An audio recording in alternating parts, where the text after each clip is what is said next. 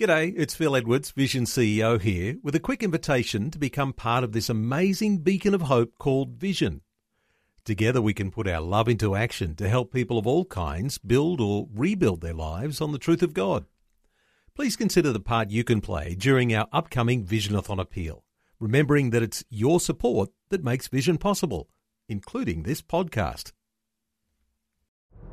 Life, culture, and current events from a biblical perspective. 2020 with Neil Johnson on Vision. Let's check in with Family Voice Australia. Greg Bondar is Family Voice State Director for New South Wales and the ACT. Greg, a special welcome back to 2020. Oh, thank you, Neil. As usual, delighted to be talking to you. And a myriad of issues that are just overwhelming the news headlines right now. But one that's not getting a lot of attention, let's start with this one. Uh, church unity must not be at the expense of one man, one woman marriage. A big issue that's brewing in the Anglican communion, especially in the UK. Thoughts here on things that are developing? Yeah, thank you. Now, look, the the 50th International Gathering of Bishops um, from across the uh, Anglican Communion actually started yesterday and will go till the 8th of August uh, the, at the University of Kent. Now, the reason I raise this issue is because it's critical, Neil, that we don't end up like we did a few about a month ago here in Australia, where the Anglican um, Church met, and in actual fact, the bishops there rejected uh, a vote of 12 to 10 the actual adoption of the biblical view of marriage in the sense that it is between a man and a woman. Now, the, now what's happening at the communion, uh, the Anglican communion, is there are a number of bishops, particularly the African ones, are getting up and saying, listen, let's make sure that we uphold the actual biblical view on marriage and sexuality and not succumb to the to the woke ide- ideology of Western societies. So, Neil, this will be a very, very interesting uh, meeting of the Anglican Communion, and uh, it's one that we really need to pray about now. Uh, Greg, how do we zero in on this definition? And I know that in the Anglican Communion, they've got some pretty beautifully worded ways of talking about uh, this union between a man and a woman, a marriage. Uh, what can you give us here as some insights into because this actually does reflect a biblical position on these things? Absolutely. Look, I had, had a look at what the actual Anglican Communion's stated position is, and it reads, Neil, as follows that it upholds faithfulness in marriage between a man and a woman in lifelong union and believes that the abstinence is right for those who are not called to marriage. In other words, it tells you that, you know, we must abide by the authority of Scripture, the uniqueness of Christ, and the definition and understanding of human sexuality. And we don't need to, you know, we don't need to fall victim of woke ideology, which I suspect will be introduced at the Anglican Communion meeting as we speak now, Neil. uh, interesting, isn't it? The biblical foundations are never going to change. Uh, no one can no. change those. They are in place. They've been there for uh, now uh, close on a couple of thousand years. So the church has to stand firm here. And mm. we see this wavering, but the church can't deal with the brokenness of the world if itself no. is broken, doesn't have a foundation to stand on. So those foundations are pretty important, Greg. Oh, absolutely. You know, Neil, and so do I, that um, biblically, you know, a church divided cannot stand. And it's biblical, it's made clear, and that's what's going to happen unless the church decides to actually follow Scripture as it's meant to be instead of trying to appease the, the, the left wing woke ideology that's being sprouted around, not only in the secular society, but within our churches now. and uh, what happens, do you think, Greg, if the church ignores these foundations and moves off on a sort of a secular tangent and just goes along with the flow? What what do you think happens? Well, funny you should mention that, Neil, because I'm actually doing an article on this because I think what will happen is that the church as we know it, Neil, will end up becoming another place where people just meet and talk about how you're going on, what's happening. Oh, yes, my daughter's, you know, decided to transgender today. Oh, yes, look, I've decided as a male I'm going to wear a dress. It's going to lose the essence of what the biblical church is meant to be. And don't forget, you know, what it's going to do is, I believe, that when one or two people get together, there I will be also. And I can see a real growth in home churches, Neil, if the church itself, the broader church, doesn't come to accept biblical scripture. Challenging times ahead for Anglicans in Australia because of what's happening throughout the Western world and potential for splits. And as you say, yep. Greg, uh, lot, those sorts of home gatherings are going to be on the increase because people will feel mm. feel it's a difficult thing to connect with the church. But there's a thought that unless there is revival, and we're talking about yep. something spiritual and powerful that yep. happens in the lives of people. Uh, unless there is revival, then uh, you're in for these sorts of uh, divergent ideas. Absolutely, and you see, and that's what's happening now. The the the the, the left woke ideology, and I'm sorry to keep using that phrase, but that's what it is, are chipping away and they're now getting to our churches, they're getting to our congregations, but we need to uphold the faith. And I think that's the message I want to get across today. Uphold your faith at all costs. And remember, we will be persecuted for our beliefs, but we are Christians. Let's make sure that we uphold the faith and not succumb to this woke ideology that's being, you know, spread within the church and within society generally. well, some more on that uh, woke ideology and the way it's out working in the headlines today. Uh, but uh, just to touch on something a little bit different here the voluntary assisted dying conscience vote uh, on the ACT and the Northern Territories push for assisted dying laws. Uh, what are your thoughts around those developments that are happening, Greg? Yeah, very quickly. Now, look, what's happened is, as you know, Parliament started this week. I'm talking about the federal Parliament. Um, and congratulations to both the uh, Prime Minister and the Leader of the Opposition for attending a church service.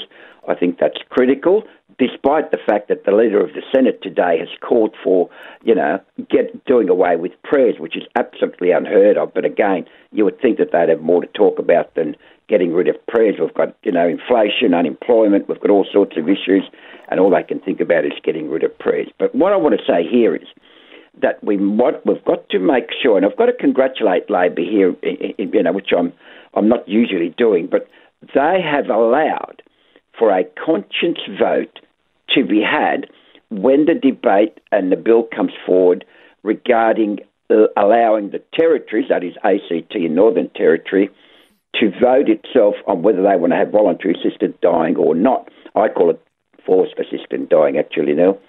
So, what we've got to do here is pray and make sure that we put pressure on those territory representatives. I've, I've written to every one of those representatives saying, make sure you commit to your conscience and vote according to your conscience, not along party platform lines, Neil.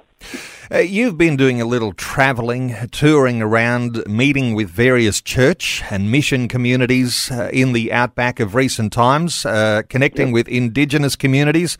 Uh, what did you pick up from Indigenous communities in particular? So, if we're talking about the Northern Territory, and uh, probably less so the ACT, but uh, Indigenous communities in the Northern Territory, what's their perception of what's going on around the voluntary assisted dying euthanasia? Yeah, that's a good question, Neil, because you see, what I found out, and, in a, funny how God works in mysterious ways. Here I am out in the outback, so to speak. I'm talking to Indigenous um, uh, Christians, I'm talking to Indigenous people, and you know what? They are totally opposed to voluntary assisted dying, or as I said, forced assisted dying, because it is for them not culturally acceptable. And why are we doing this? You know, you've got all these left wing politicians saying, "Oh yes, we you know we we consider everybody, and you know we're all inclusive and what have you." Yet they're excluding a major proportion of the of, of the of the population in terms of cultural aspects the indigenous community by actually doing what they don't believe in. So, you know, they're quite contradictory in their own views. So, um, you know, I just keep saying to the politicians, the indigenous community opposed to it, as are Christians. If you're a Bible believing Christian, you cannot agree with forced assisted dying now. Okay, let's move on. Uh, come back to the NRL controversy, uh, the Pride uh. jersey, uh, discrimination, uh, seven players that you have now called the Magnificent Seven. A little bit of an mm. honour for those seven players who've been strong enough to stand up against uh, this rainbow push from the Manly Football Club. what are your thoughts on the developments there? Oh, look, Neil, the whole thing's a fiasco, absolute fiasco. I've called them the Magnificent Seven for those that are old enough to remember this wonderful movie, you know, that was the Magnificent Seven, who actually went out and fought evil. This is a TV movie. If you've not seen it, go and see it. And this is what our Magnificent Seven are doing. They are fighting against woke ideology because they're trying to mandate them wearing a shirt or a symbol that's totally opposed to their faith. Neil, this is the height of hypocrisy. But not only that, you know, these Christians are saying, we just don't believe in it. We don't want to engage in, in, in sexuality. You know, this is, this is about rugby. It's not about sexuality. And, and as far as I'm, you know, concerned, this is the height of virtue signalling, Neil. And, you know, if the NRL and the, and, and the Manly Sea Eagles were really concerned about, you know, um, suicide and people being affected by a persecution or what have you. Why don't they have jerseys for the homeless, for for the abuse of women, for gambling, for Christian persecution? I mean, why don't they really step up? Instead, all they're trying to do is grandstand Neil and trying to make themselves look holier than now. So I'm totally opposed to it, and we've written to the Manly uh, board of directors saying this is ridiculous. Have some common sense. And so your magnificent seven, uh, you're calling them new ambassadors for common sense for mainstream Australia. Uh, I imagine there's a, a hope and perhaps a prayer that they might be able to stand up under the pressure they'll be under. Oh, absolutely. As you know, they've been prohibited from attending the match tonight. Uh, you know, this is they're saying because of the you know police protection and what have you, but the police did not stop them. It's the actual Manly um, that have stopped them attending, along with the NRL, which is absolutely atrocious. Here they are talking about inclus- inclusivity, and in point of fact, they're excluding a, a group of Christians. So really, uh, you know, I said this. I was I was interviewed on Channel Ten News on uh, the other day, Neil, and I said the same point why are we mandating the wearing of symbols for people that are opposed to it by their faith, not to mention their own cultural heritage? So, Neil, really, this is a really, really dangerous precedent. And as you know, last week we spoke about the NBL. Same thing. Let's have sport on Sunday. Let's make sure the Christians can't celebrate the birth of Jesus or, or you know, whatever it might be. So, Neil, we've got to take action and we've got to make our voice heard. and uh, for listeners, Greg, just in case there's anybody who's under the perception that somehow or other there's not a tsunami of this woke agenda that's happening, another big issue uh, there's a plan to light up Melbourne's Shrine of Remembrance in rainbow colours. Uh, to honour LGBTQI servicemen and women. Uh, any thoughts here on what's been going on and uh, the plans in Victoria? Oh, absolutely, Neil. Look, I have to tell you, I am totally offended, not just as a Christian, but as a as a brother of a Vietnam vet who's now passed away. You know, Neil, I would love, um, I would love the Christian cross to be projected onto the shrine of remembrance in, in recognition of all the Christians who gave their life. But they gave their life for guess what, Neil? The freedom of speech, not for rainbow ideology.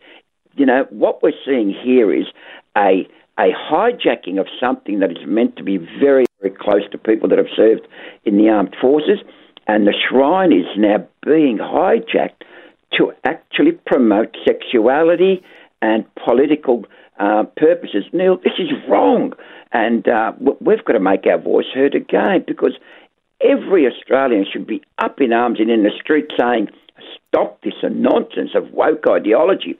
Let's get back to what it's meant to be. Shrine is for the remembrance of armed services. Football is for playing the game, not the man. Let's make sure that we get back to basic Judeo Christian ethics and, and, and live our lives as the way we're meant to now. well, a shrine that is there to the Anzacs uh, needs to be above politics. From time mm. to hmm. time, there is all sorts of controversy when someone decides that they want to use it for a commercial purpose. uh, or for political purposes, and this is undoubtedly a political Hmm. purpose. This is a political debate, and so uh, it needs to be protected. The shrine should be above politics and political debate. And just uh, just doubling back, you mentioned something very significant uh, just earlier in our conversation, and that is the push from the new president in the Senate uh, to uh, to remove prayers uh, from the Parliament. Uh, this comes up from time to time. Uh, you could even include this in a woke move that seems to be trying to engulf the traditions of the nation as well, because the tradition is that the Parliament opens in prayer. Uh, this is another one of those attacks on a Judeo Christian foundation in Australia.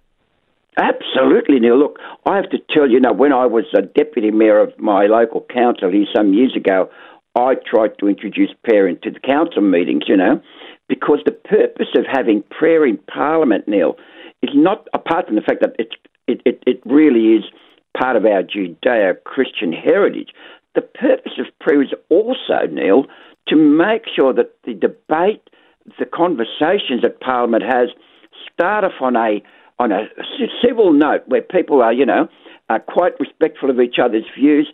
So the prayer is meant to set the tone and the mood of debate. And some, because some senator is ha- happens to be an atheist, well, I'm going to write to her and say, "Dear Senator Atheist, I am going to pray for you every day." Because that'll that'll really make her feel wanted. But the point I'm trying to say here is, atheist fine, but don't try to impose. And this is only for popularity, and it's only to try and get your profile up, to try and get rid of prayers in Parliament. It's not on, Neil. It's just absolutely not on. And it's another go at, it's another attempt at having Christianity undermined here in Australia. You know, I couldn't help uh, but notice when I was reading an article about this and uh, the new president in the Senate, uh, when saying that she wants prayers to remove be removed because she's an atheist. Uh, then goes on to say that she wants to be harder and uh, promote a more civil, uh, friendly debate in the Senate. I couldn't help but think, Greg, and we might have to end on this note. I couldn't help but think that some of the words in the Lord's Prayer that are spoken, forgive us our trespasses as we forgive those who trespass against us. So, as you say, Yeah. the uh, the sentiments in that prayer create and promote civility in debate and the and the way that harmonious parliaments can work. That is really a foundation and.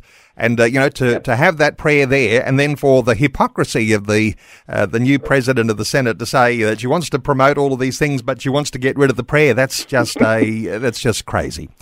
Hey, Absolutely, Neil. Absolutely. one quick thing. What have you got coming up? Uh, I always ask you uh, any special events and things coming up. Yeah. Look, we're, we're, we're looking at a couple of new events coming up. Then I'll be I'll give you some dates later, but we're looking at a couple maybe on the family and also a couple of the woke events that are happening around Australia at the moment. So there'll be some interesting things coming up. Keep an eye out on our website, and uh, as usual, just go to familyvoice.org.au.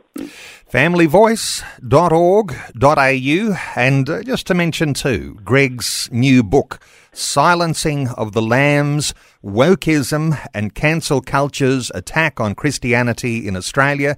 There's a whole lot of contributors there. Greg Bondar is the editor. You can get uh, that through the Vision store, uh, vision.org.au. Greg Bondar, Family Voice Australia State Director for New South Wales and the ACT. Thanks so much for the update today on 2020.